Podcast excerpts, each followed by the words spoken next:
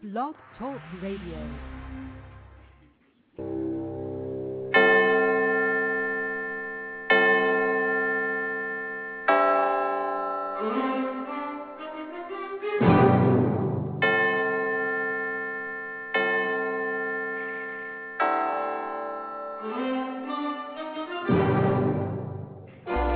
Ladies and gentlemen, welcome to the Unexplained World Internet Radio broadcast with your host, Edward Shanahan, a paranormal, spiritual observer, and psychic reader, along with Annette, a high priestess and psychic reader. The Unexplained World is a location where the border between the natural and supernatural may become nothing more than fuzzy. So enjoy.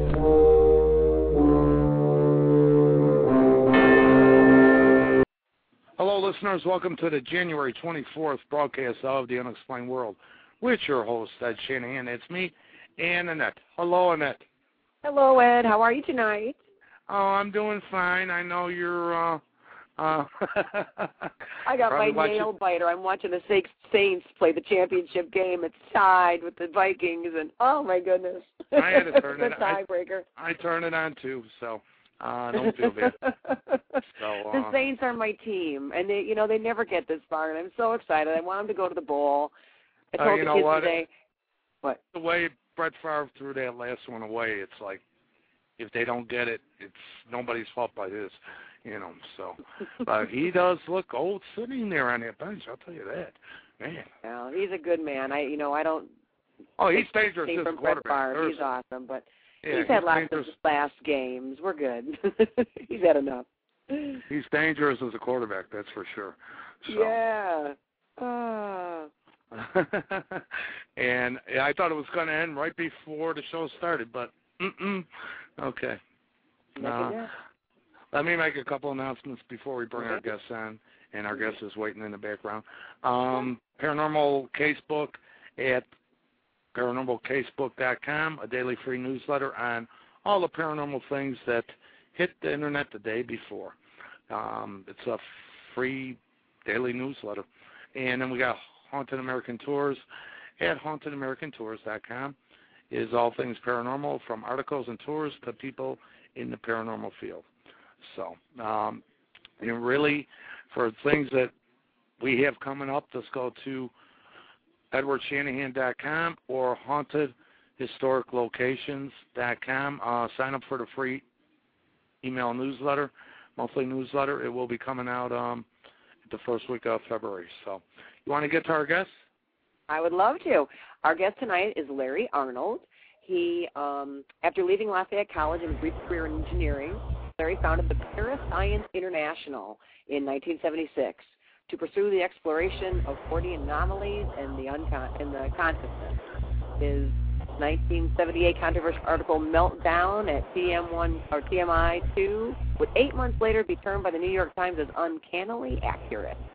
Um, it foretold the accident at Three Mile Island. Um, we have him here tonight to talk to us about Ablaze, his book about the mysterious fires of spontaneous human combustion, and he also is the author of the Reiki Handbook.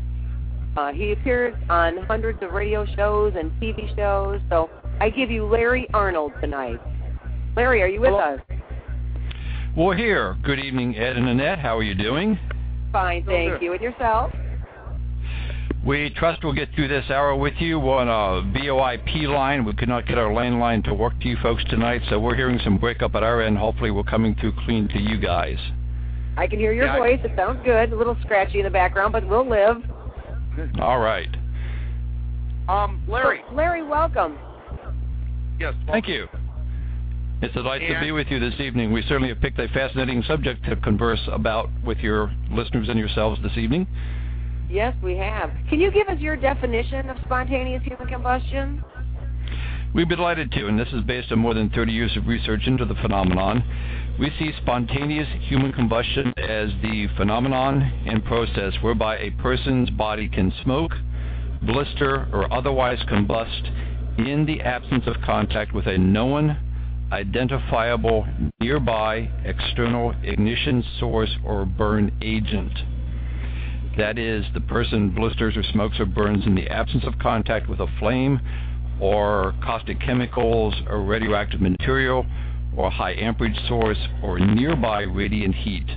If you can rule out those factors as being present in the localized environment where this phenomenon occurs, then you have to consider spontaneous human combustion. Hmm. So what do you think? Is it a myth or do you think it's a real thing? It's an absolute real thing in our physical world. This does happen. Huh. Okay. Tell us your background and how you how did you get interested in spontaneous human combustion? It's kind of one of those rare rarities. yeah, there are not a lot of people pursuing it. Uh, we just saw a National Geo program an hour ago on, on Bigfoot. Lots of people are stalking the forests of the world looking for Bigfoot, Yetis, you know, that kind of thing. Um, lots and lots of people have been investigating the sort of ufology for decades. But spontaneous human combustion is one of those very intriguing, fascinating, morbid, if you will, Fortean phenomena that doesn't attract a whole lot of dedicated interest. And kind of through the back door, we came, became interested in this subject, having read a book in junior high school by Frank Edwards called Stranger Than Science. And in that book, uh, Mr. Edwards devoted a chapter to what he called the Cinder Woman, the strange, baffling, perplexing death of Mary Hardy Reeser in St. Petersburg, Florida in 1951.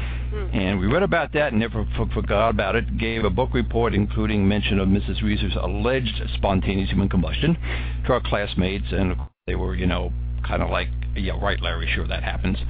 Uh, as we went through college with a background in, in mechanical engineering, we talked to our professors then about this. Uh, and once again, they either never heard of the subject um, or they, you know, kind of pretty much dismissed it. Uh, we had one open-minded professor who said, "Well, you know, look at it, um, dig into it, and maybe you'll find something that everybody else has overlooked."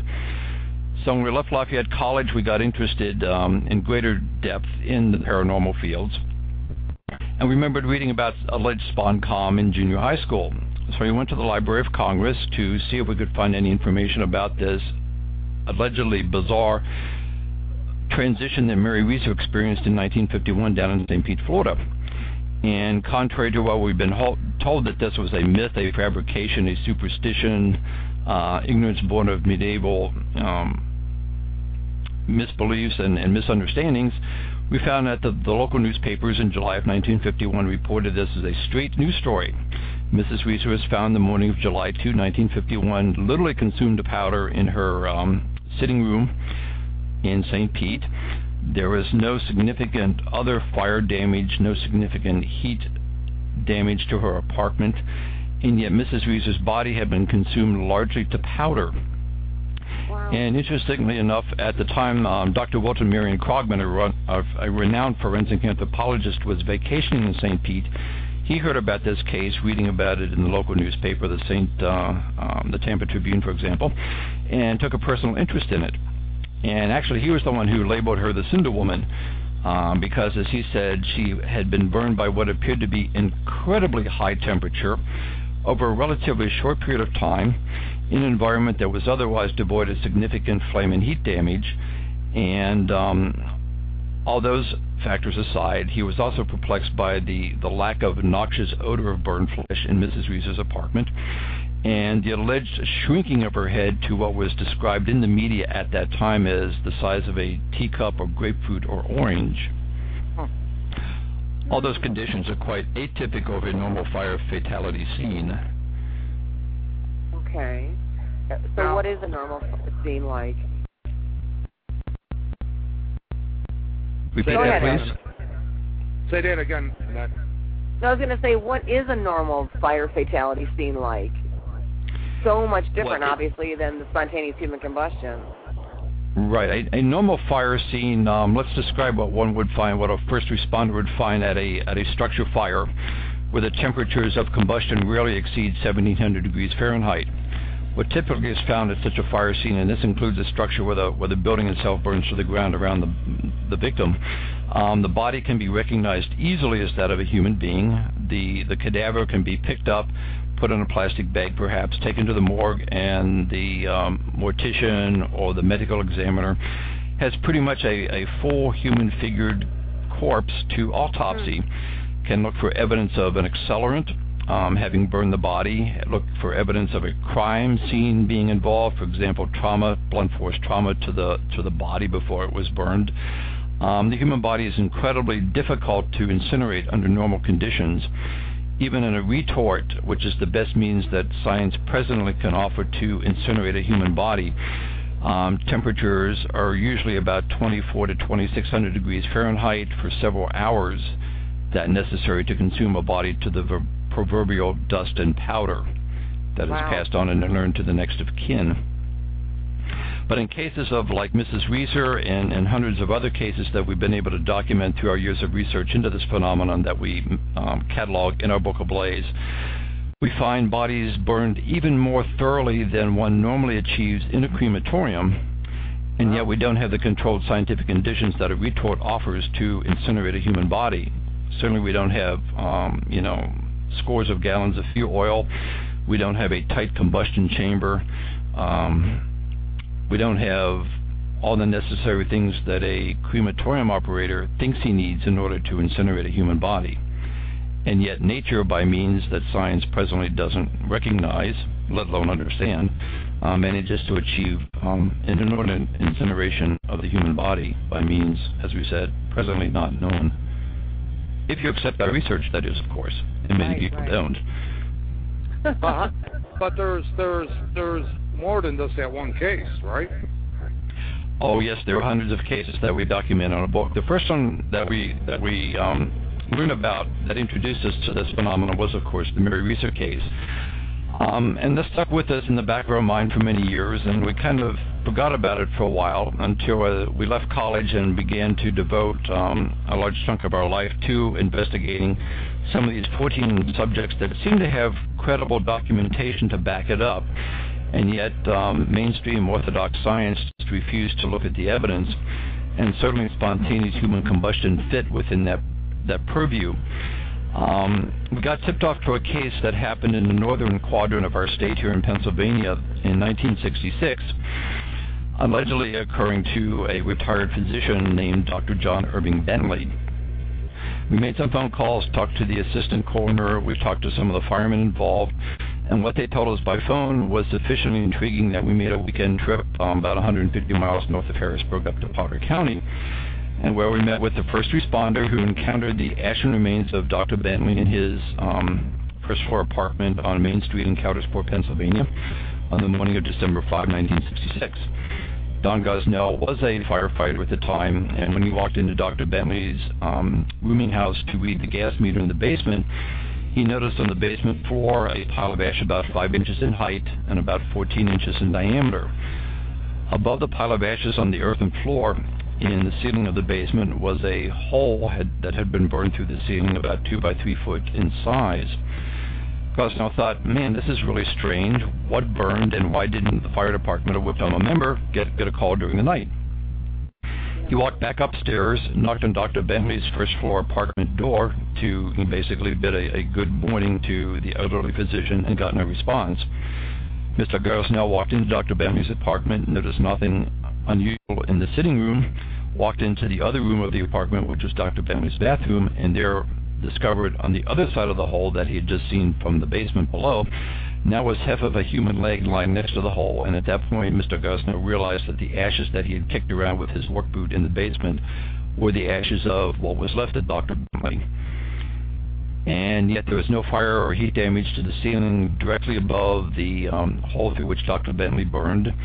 Next to the hole was a bathtub that had been painted with enamel paint. We were at the fire scene. We can confirm that by first-hand testimony. The paint had not even been blistered by the heat that cremated Dr. Bentley. And Dr. Bentley was an invalid. He used an aluminum walker to help him move about his small apartment. And the aluminum walker was found askew atop the hole through which Dr. Bentley's body had incinerated and burned through and yet aluminum, which will melt at 1200 degrees Fahrenheit, was completely intact.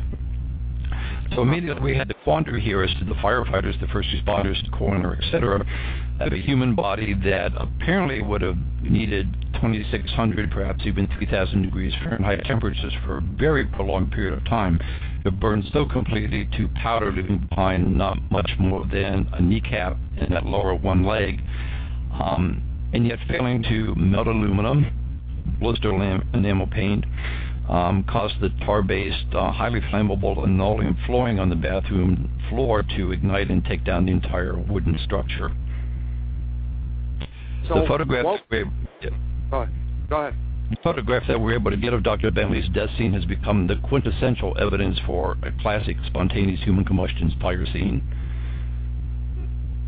All right, what would Yep. they put down as the cause of death?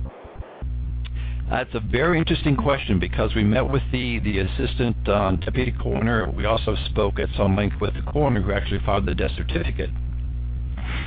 In the state of Pennsylvania, where this happened and where we reside, a, a coroner's death certificate is a legal document, of course, and is supposed to be an absolutely accurate recording of the situation of a person's death. In the case of Dr. Bentley's death certificate, says that he died by asphyxiation. Well, that presents a medical quandary because there was no trachea left in the ashes of Dr. Bentley to be medically autop- autopsied. So there's no way that anyone could state categorically, based on evidence, that Dr. Bentley asphyxiated in an external fire.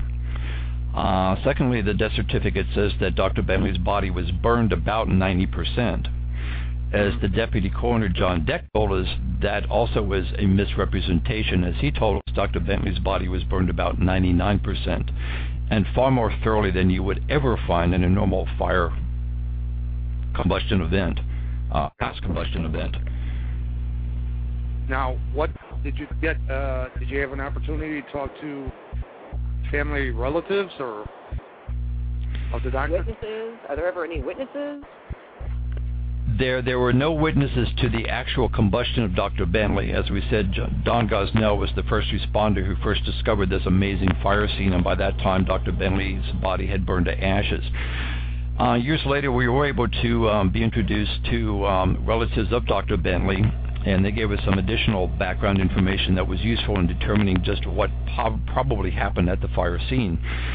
Um, his daughter-in-law told us that it was Dr. Bentley's habit to sit in his um, easy chair in the family room and watch television until 11 or 11:30 at night. Um, shortly thereafter, he would retire and wake up in the morning, waiting for his caretakers, his his duty nurse, to come in and, and make sure that things were, you know, hunky-dory, peachy keen, fine. hmm So presuming that, that, that he was alive, you know, this is normal routine, he was probably alive around 11 p.m. or midnight of December 4th, and the body, such as it was, wasn't a body, was discovered by Don Gosnell the following morning about um, 9 o'clock, if memory serves. Well, I was just curious if they, if the, if the family disputed uh, cause of death with, uh, you know, autopsy or however, you know, the death certificate, because that has to be, you know, you you you would imagine that'd be the first question. You know, you say it's this, but yet, oh, we got too late. You know, so yeah. Right. What, one of the interesting things about the Bentley case is is how little the local population up there, including the next of kin, knew about the true facts of Dr. Bentley's amazing demise. Um, his his his daughter-in-law told us that her husband, in other words, Dr. Bentley's son, was Yeah. watching um, a program called That's Incredible on ABC back in 1980, in which we documented for the first time on television the amazing flaming fate of Dr. Bentley. And the son's wife told us that he was absolutely stunned and blown away by what he saw in that program because until then he never understood the nature of the death of his father. No one was willing to describe to him the actual facts of the fire scene. So he was horrified, surprised, and and quite taken aback by what he learned based on our research because no one in the community, none of the firefighters, none of the medical professionals were willing to tell the son of Dr. Bentley just how his father had transitioned. Well, it's almost Hmm. like seeing a UFO and being afraid nobody will believe you, so you never mention it. right, exactly, exactly. So, have there ever been any witnesses to spontaneous human combustion? There have indeed. Um, in, in the very basic sense, by the definition that we gave to you at the beginning of this interview, Okay. when one becomes burned by by the sun, which would be a, a first degree burn, a reddening of the skin, or even a more severe sunburn, blistering, which would be by definition a second degree burn, that is spontaneous human combustion. Huh. Wow. So right there, all, all the, if there's any debunkers listening to this program tonight, or, or get it later on an RRS feed or whatever, that by definition, sunburn is SponCom. Now, getting aside from that as, as the very basis for the reality of this phenomenon being real, when we get into cases like Dr. Bentley and Mary Reeser, the, the extreme classic cases of what history has called spontaneous human combustion, mainstream science is at a loss, and that's where the arguments come. But your question about has spontaneous human combustion been witnessed outside of sunburn combustion? Yeah. Our answer to that also is yes, it has. We've been blessed and privileged to interview several dozen people who have either survived partial spontaneous human combustion or have witnessed the phenomenon occur in others. Oh my goodness, they can you can live, huh? Yes, you can live from this. You can survive this. You can live to tell the incredible tale of having watched your body go up in smoke or, or blistering spontaneously. And uh, I, I never one heard such a- about the never heard about the sunburns because uh, as a child I would burn and blister at least twice. I had real bad ones, you know, um, sunburns that blistered and everything like that. Huh? Uh-huh. Interesting. Yeah, interesting. uh, interesting. by So how does- definition, I'm sorry. Go ahead, Doc. by definition, Ed, you're, you're a survivor of partial spontaneous human combustion. Survived that too, huh, buddy? um, survived Larry, cancer. how? Skin, that gave me skin cancer too, doctor. Believe it or not. So, uh, survived that also. So, uh, yeah, the sun's a nasty thing, uh, for sure. Go ahead, Annette. Well, it, it just seems that uh, combustion is so unexplained but I'm curious on how, you know, typical medical science reacts to the extraordinary. That's a wonderful question, we, we have several um, ways that we can answer that. Um, first and foremost, mainstream science, conventional orthodox thinkers respond to spontaneous human combustion with either abject horror or vigorous derision. They really do not like to deal with the idea that the human body can spontaneously combust whether by blistering or the reddening of the skin or the really extreme examples of Mrs. Reeser, Dr. Bentley, Helen Conway, and, and hundreds of others that we've been able to document. Um, they're quick to deny it. Um, if they give it consideration at all, obviously they have to come up with an explanation, and they usually invoke the Wick theory, and we can get into that later if you choose to, and we can explain why that failed so miserably. Outside of derision, outside of derision, um, they like to debunk it. They like to ridicule it. They like to make fun of it. They like to make fun of those who, such as ourselves, have looked into the subject with um, in depth, with an open mind, but without being dismissive about the evidence that, that history and interviews present to us, and arrive at the conclusion that this is a real phenomenon that begs for understanding it cries out for knowledge because obviously people are dying from whatever causes their bodies to immolate so thoroughly and completely um, in extraordinary circumstances. Can I ask you a question, doctor? And this may sound goofy, but it's just a question.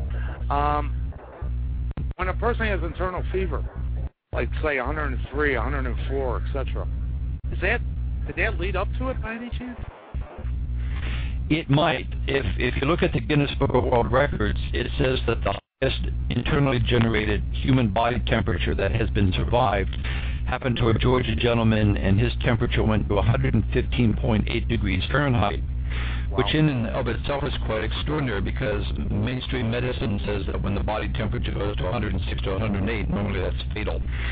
So this gentleman um, recorded a temperature of 115.8 degrees Fahrenheit. However, if you delve into the medical literature as we have in, in areas where it discusses human thermogenesis, you can easily find cases where the medical community has attested to monitoring, measuring body temperatures that have been self-generated to hit 122, 130, 148 degrees Fahrenheit. And all these people survived. There's a subset of the phenomena that we document in our book Ablaze called Ignis Amoris, in which people in an altered state of consciousness, oftentimes in religious or spiritual ecstasy, will uh, engender tremendous internal body temperatures, so high that they're able to boil liquid if they put their hand in a, in a bowl of water, for example. Huh. What what do you think is the cause of this? Have you guys have you been able to figure it out or anything like that? Well, we actually do think we figured out some of the cases, but at this point we have no way to take our theories and apply them under controlled scientific laboratory conditions to prove or disprove that the theory actually has merit. Um, the, prob- the problem with the subject in general is that the cases are so diverse in their nature that we've been unable at this point, uh, perhaps it's a limitation of our intellectual um, acumen to come up with a single theory that can explain the wide breadth and diversity of all the cases that we have in our database at this point. If all the cases were identical, it would be very easy to postulate one single set of circumstances or one mechanism by which we could explain this flaming fatality, but we can't. Um, so we look at um, a variety of explanations and think that some of them have merit in particular cases. We looked at biochemistry. We've looked at bioelectricity in the body because, as an aside here, many of the cases do not exhibit the, the conditions that one would expect from an oxidizing fire, that is, the kind of fire or flame that you get when you strike a match. More often than not, the cases appear to be more of an electrical process that is occurring in the body, either internally or being uh, projected into the body from some source outside the body. Mm-hmm. So we've looked at biochemistry, we've looked at bioelectricity. There's an energy in the body called Kundalini. Those listeners to the program who are familiar with Kundalini or Eastern medicine will, will immediately think, aha, he's onto something here. People who experience Kundalini, um, among other physical phenomena, often report extremely high, rapidly elevated levels of temperature in the body. We had the privilege many years ago to speak with Gopi Krishna, a leading experiencer and proponent of Kundalini energies as a spiritual mechanism, who wrote about and then told us personally of his episodes in which the Kundalini energy moving up and down his spinal column had become imbalanced, out of balance.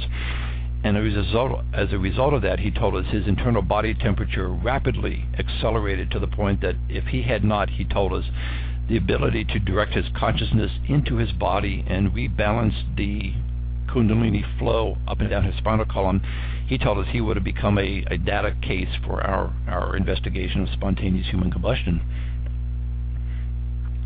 We also look at quantum physics. We look at ufology because some people who come in too close a contact with unidentified flying objects, whatever they be, um, have experienced extreme burning. So once again, by definition, they would have been the victims of spontaneous human combustion.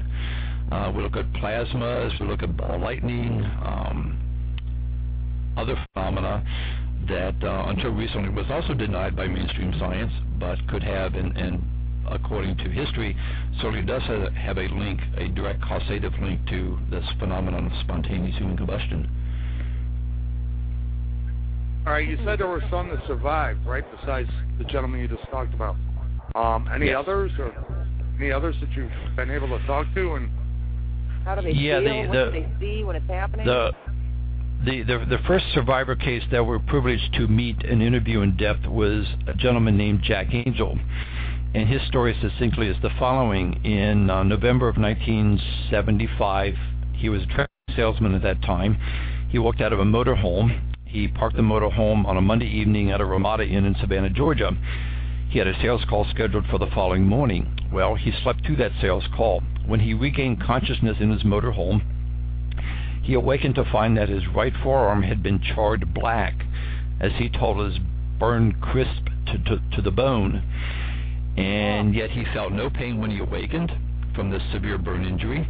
He noticed that his pajamas had not burned, the sheets on which his body had laid during that prolonged sleep had not charred. He awakened, uh, got dressed, exited the motorhome, and subsequently fainted inside the Ramada Inn. When he second time regained consciousness. This time he found himself in a bed at the Savannah General Hospital, surrounded by a team of physicians, pondering how their patient could have burned himself in such an extreme fashion. Um, they, um, in fact, we talked to one of the attending physicians, and he told us that Jack's Angel, Jack Angel's burns were "quote unquote" internal in origin. The only way we can interpret that phrase is that he burned from the inside out.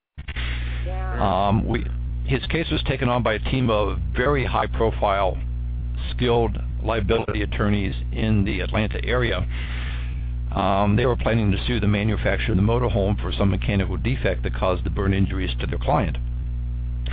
About a week before the case was scheduled to go to trial, they had to pull the case from the docket because, as they told us, they simply could not beat the burden of proof necessary to take the case to court. Um, they literally had the camper, the, the motorhome torn down to the wheelbase looking for electrical problems, plumbing problems. You know, they looked at for, had lightning struck Jack through, you know, through the motorhome. They, they ruled that out. They simply could not find the means by which Jack Angel had managed to have his right forearm burned so severely. And once again, as we said, the, the medical team attending his injuries said that the burns were internal in origin.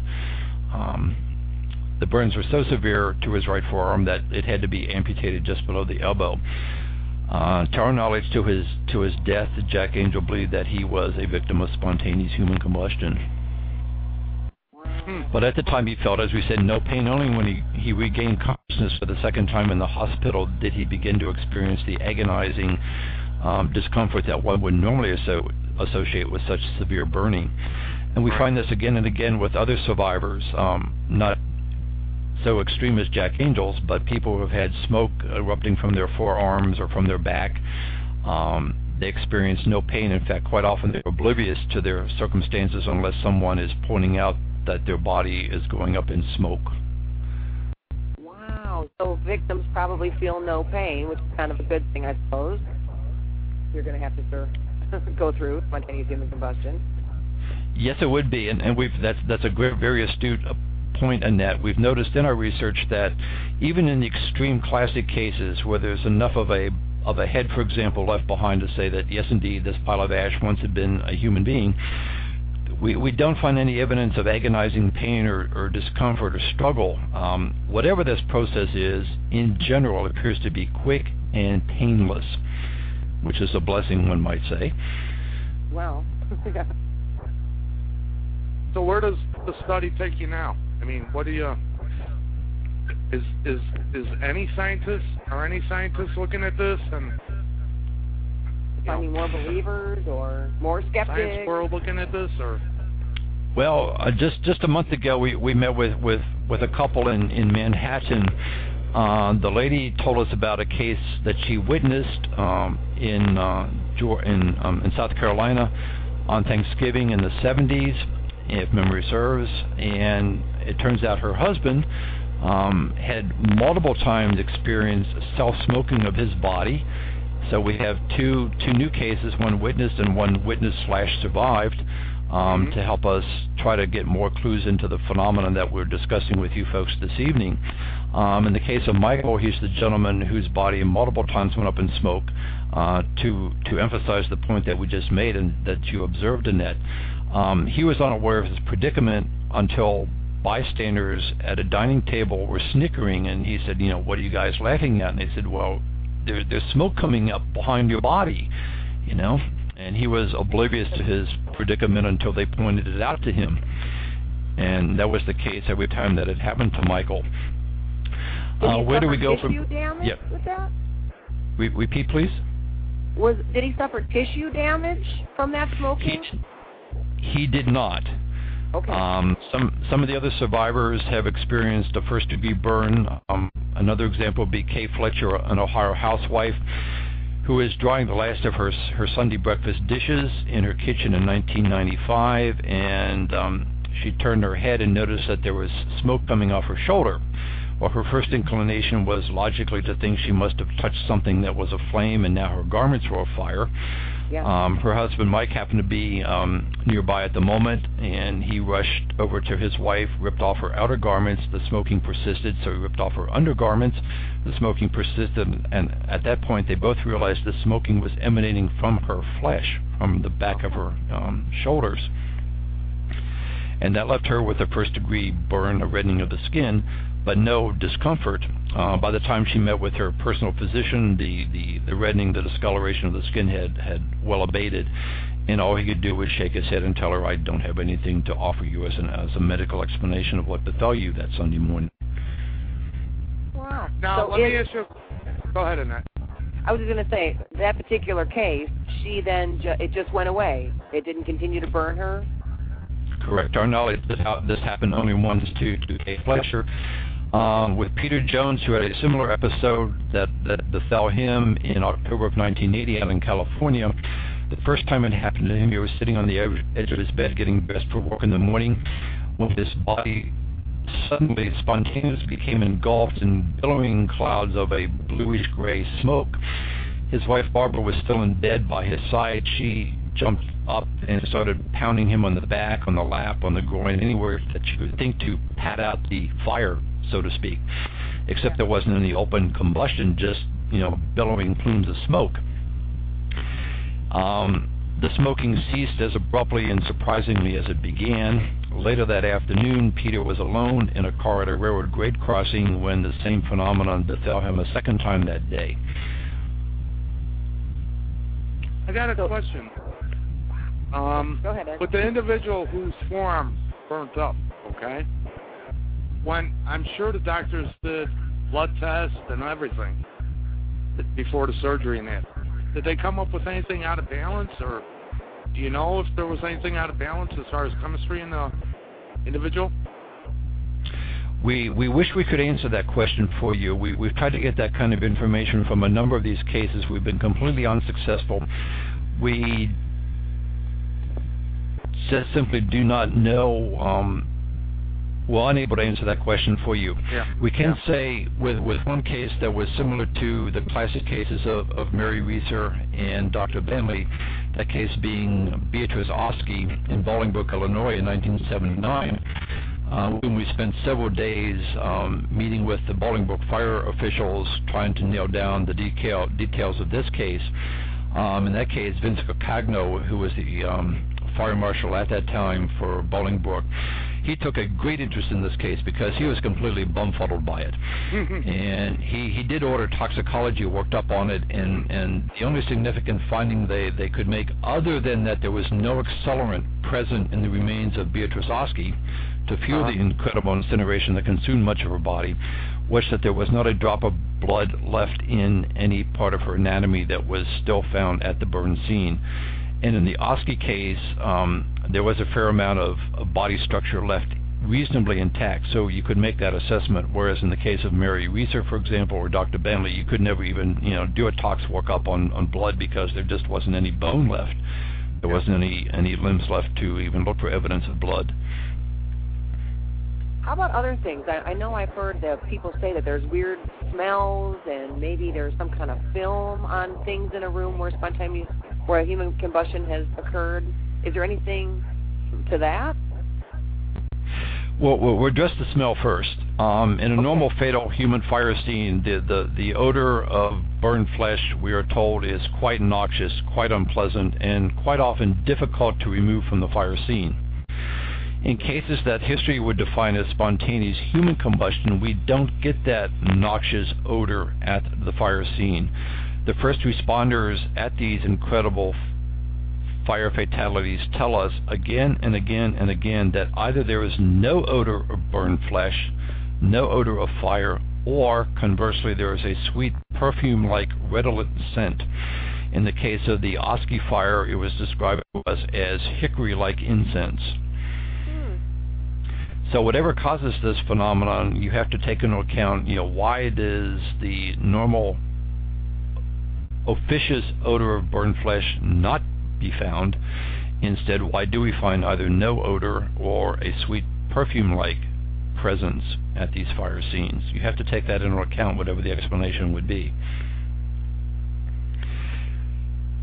And And then Huh. is there some kind of a film or something greasy surrounding Oftentimes, yeah, oftentimes there is a film. Um, we have seen this in, in the case of of George Mott in upstate New York, a retired fireman who was found incinerated through his bed, through his floor, and into the earthen crawl space underneath his his um, small wood structured home in the spring of 1986.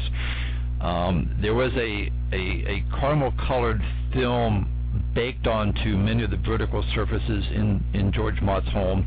We found this to a lesser extent in Dr. Bentley's apartment, and this is probably the result of, of um, condensation from the evaporation of the liquid in the body being burned, as well as mi- and mixing with carbon from the combustion process. It's all the lungs, the heart, uh, all the tissues, right down to the bone. It's just left as a piece of dust. You're saying then, basically.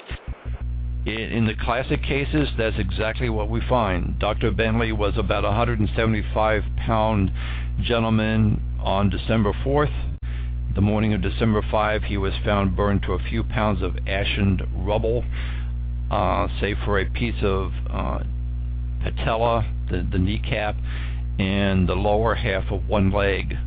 Um, it was it was argued as to whether it was argued as to whether or not his skull was left intact. And when we finally got the photographs, we were able to see an an, an a nondescript ovoid mass supported by the water pipes um, below the the bathroom floor. And we believe that is indeed Dr. Bentley's head. So the rest of his 175 75 pound body was reduced basically to dry calcined powder. As was the case of Mary Reeser back in 1951, she also weighed about 175 pounds before the incident. After that, she weighed in at about 8 pounds, and that included what little remnants of the chair in which she was last known to be seated. Um, that added to the to her weight. Um, George Mott, the, the fireman in upstate New York, uh, probably also about 160 to 180 pounds at the time of the incident, or just prior to it. Um, when his body was discovered, the the entire contents of his body, save for once again half of one leg that was found on the mattress of the bed through which the rest of his body burned, and his skull, which we were told by the first responders had shrunken size that could be fit into a shoebox. Everything else of of, of, of George Mott was powder, weighing a few pounds. You know, it seems so real the way you describe it, Larry. Why do you think most people are so quick to dismiss the idea of spontaneous human combustion? because the the the fire scenes that we've just been describing to you and that we have photographs of and that we have documented by the testimony of the first responders and in some cases our own on-site investigations is really xenophobic for many people, particularly the experts in fire science. They've investigated or they've invested years, even decades in thinking that they know just about everything there is to know about fire science and fire behavior. And the fire scenes that, that we chronicle in our book are so distressing, so unconventional, so unnerving that we found again and again that, that members of the firefighting community really don't want to deal with this body of evidence because it is just too frightening, too disconcerting to their expertise, if you will.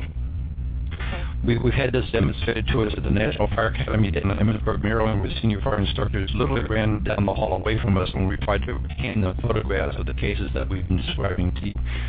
Um, and yet one of the senior instructors there, you know, um, responded just the opposite way, responded in the way that we would hope that members of the firefighting community would respond. He said, I've heard about this, I've never seen it.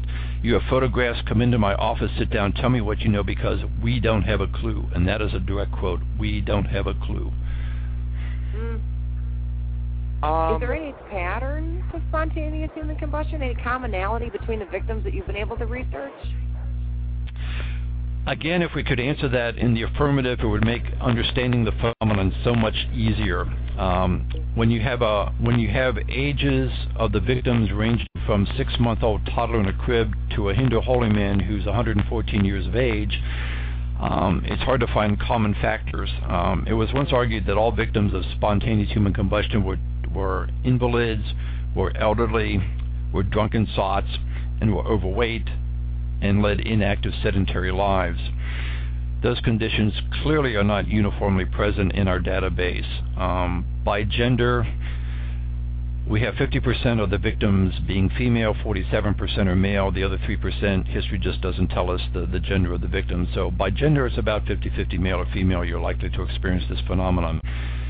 Granted, and we, we must stress this, this is an incredibly rare phenomenon. If it weren't so rare, it would not be so easily dismissed by orthodox science the odds of being struck by lightning multiple times are, are, greater than being the victim of spontaneous human combustion in the classic sense. Okay.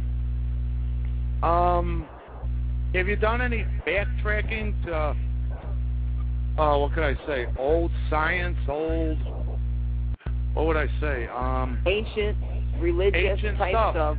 Yeah, because you, you mentioned about the head shrinking, okay?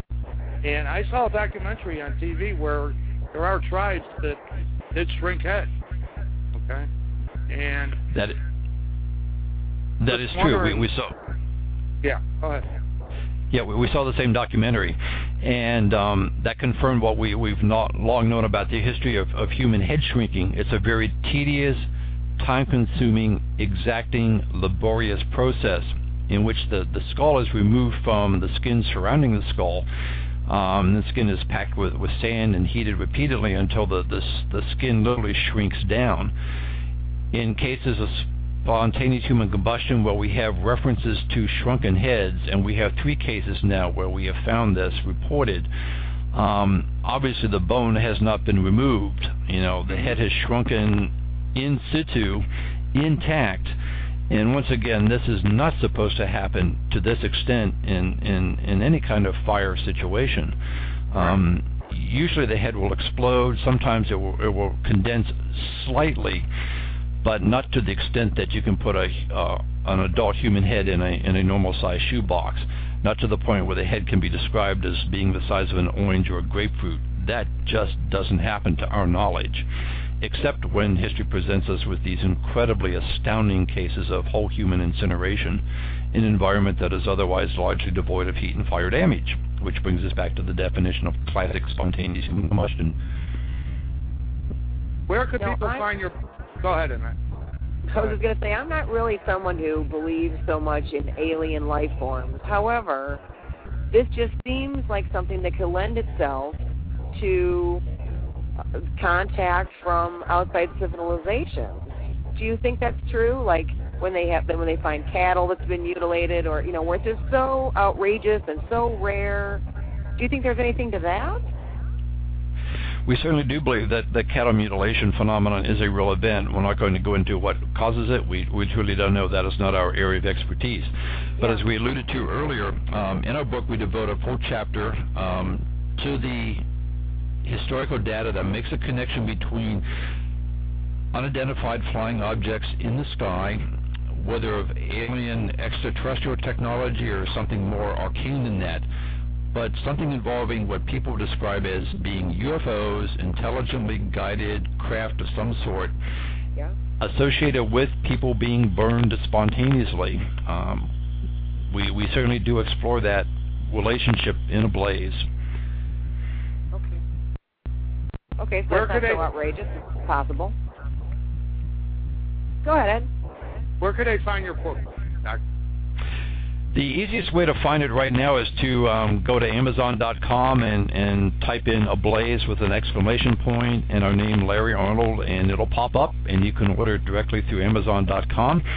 Um, the retail is $24.95. We do understand that on occasion some people are selling it as a first edition collector's volume for like seventy or eighty dollars, you know. But oh. we'll also offer as a as a favor to your listeners tonight, if they respond to um, having heard our discussion with you about this amazing subject and request the book. Um, we're discounted for twenty dollars. That would include shipping anywhere in the United States, postage paid. and we'll even autograph the book personally if you like a first edition. We have a few left. The way to do that is to contact us by email or at our website. The website is www.parascience.com, P-A-R-A science.com, and you can find our email address there. Um, send us a note saying you want to get. And you said the book's got photographs and everything else in there, huh? Absolutely. This is a this is a big thick book. It looks like a Stephen King novel. We've been told that it, it reads like a Stephen King novel, except his work is fiction, ours is fact, yeah. based yeah. on years of, of hard, diligent archival research going out into the field and talking to first responders, collecting the photographs. You will see astonishing, amazing photographs in this book that will really cause you to scratch your head. If you think you know everything there is to know about fire behavior and fire science and you've not read our book, you don't know everything there is to know about fire science and fire behavior. Now, is there anything a person can do to prevent spontaneous human combustion? As we said, the odds of you experiencing SponCom in the first place are incredibly minute. Uh, but should should you uh, get the symptoms of, finding your body suddenly becoming very hot from within, or finding yourself encountering a, a plasma ball of fire, for example, um, in the latter case, duck. Uh, otherwise, remain calm under fire, if you will, as Peter Jones did. He was the gentleman who twice found his body going up in smoke in one day back in October of 1980 and let nature take its course. Um, and then call you're better Larry. off. and then right? call Larry. Yeah. Yeah. or get some, or get somebody to take photographs and, and video of it. We'll be most interested. Most interested. Have you gotten any video? By any chance? Yeah, we we wish we could. Um, Okay. years ago, years ago, David Letterman contacted us. Actually, his staff contacted us and said they'd like to have us come on and discuss spontaneous human combustion with David. And I thought, well, that'll great, be a great opportunity. We can both have a lot of fun with this, get our information out to a to a new audience. And then they threw a condition at us. They said, well, you have to bring somebody who will spontaneously combust on camera. And at first we thought they were oh. joking until we realized, no, they were being deadly serious. And I said, well, you know, A, we can't do that. We don't know anybody who can SponCom on cue. And even if we did, we would not use the David Letterman show as the venue for that. We'd be putting that person in a scientific laboratory and running lots of tests to, to find out exactly what was going on. Yeah. So we never had the opportunity yet anyway to discuss spontaneous combustion with David. Um, maybe someday we'll get some video or somebody will be in the right space at the right time and, and that'll happen.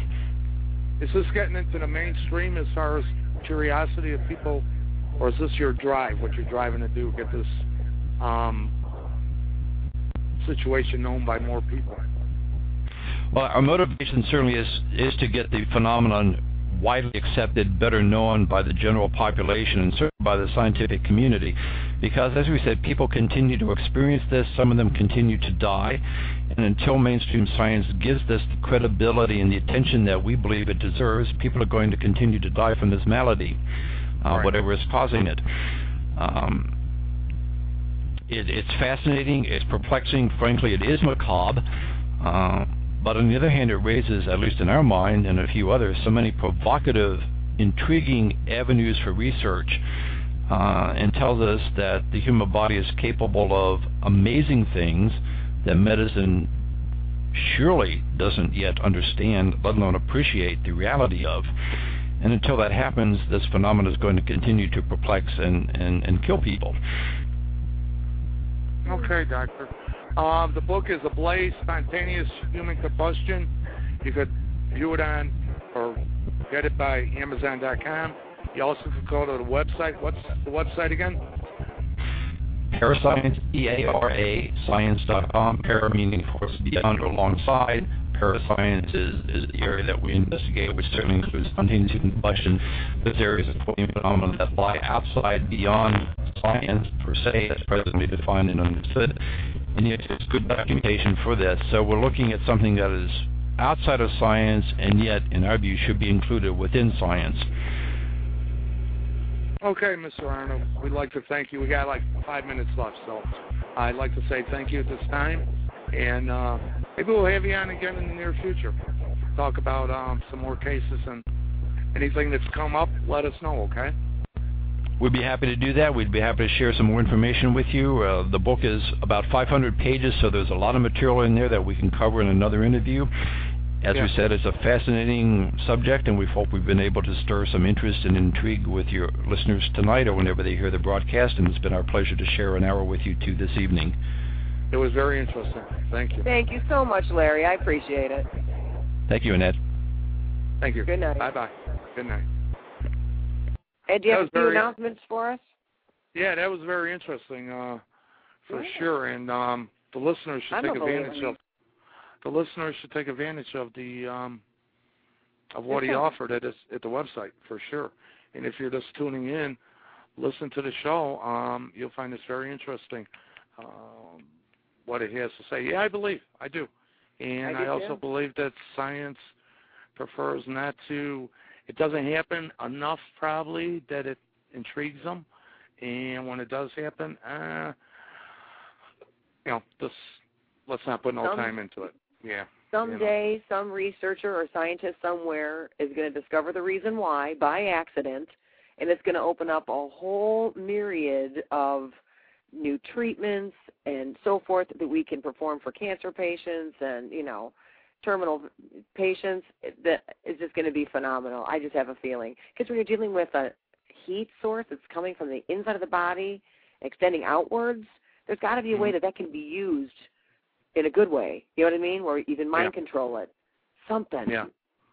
It's very interesting because, like I said, I seen that thing about the, sh- the documentary about the shrinking the heads, and I I thought that was just you know, I didn't know that was actually being done until I seen the documentary, and it's like whoa, you know, he thought that was just some type of wives' tale, but um, no, but the whole skull shrinks is what he says, and it's I find interesting considering the rest of the burn, the rest of the body, in most of the cases, just turn to ash, but yet the skull, in a lot of the cases, have been uh, remained, and the head shrunk.